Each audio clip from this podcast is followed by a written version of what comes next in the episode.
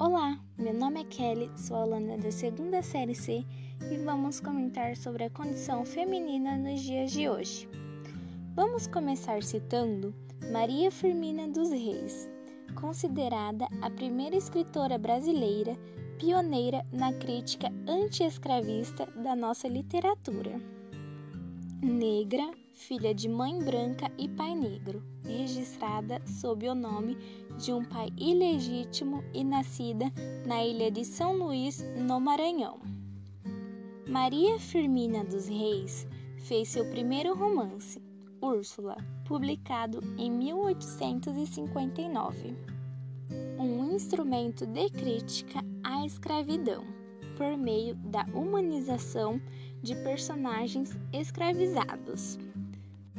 Devido a um processo histórico, as mulheres estiveram confinadas dentro do lar por milênios, sendo encarregadas pelos trabalhos domésticos e funções de esposa e de mãe.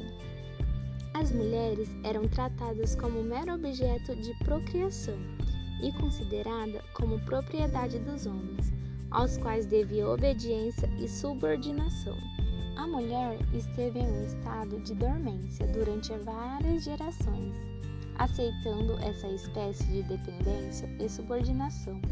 A luta inicialmente foi esparsa, começando por pequenas revoltas a fim de expressar sua opinião sobre a situação e luta por seus direitos.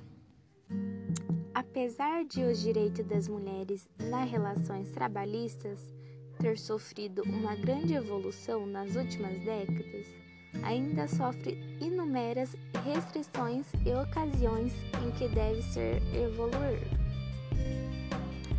Como, por exemplo, a desigualdade salarial entre homens e mulheres.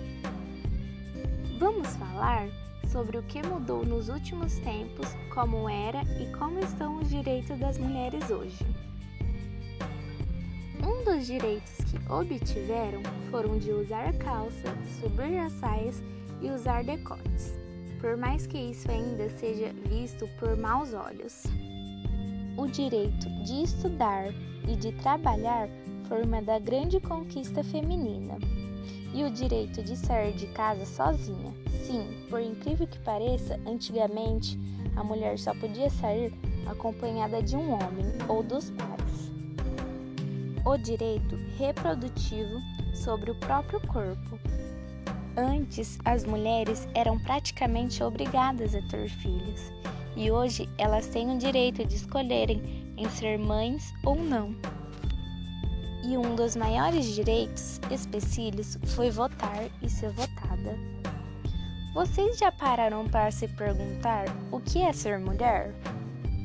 Bom, isso eu posso responder Ser mulher, no contexto atual, é ter a liberdade, escolha, seu espaço e direito à voz, sem que sofra nenhum tipo de retaliação ou diminuição. Ser mulher é ser resistência, força e coragem.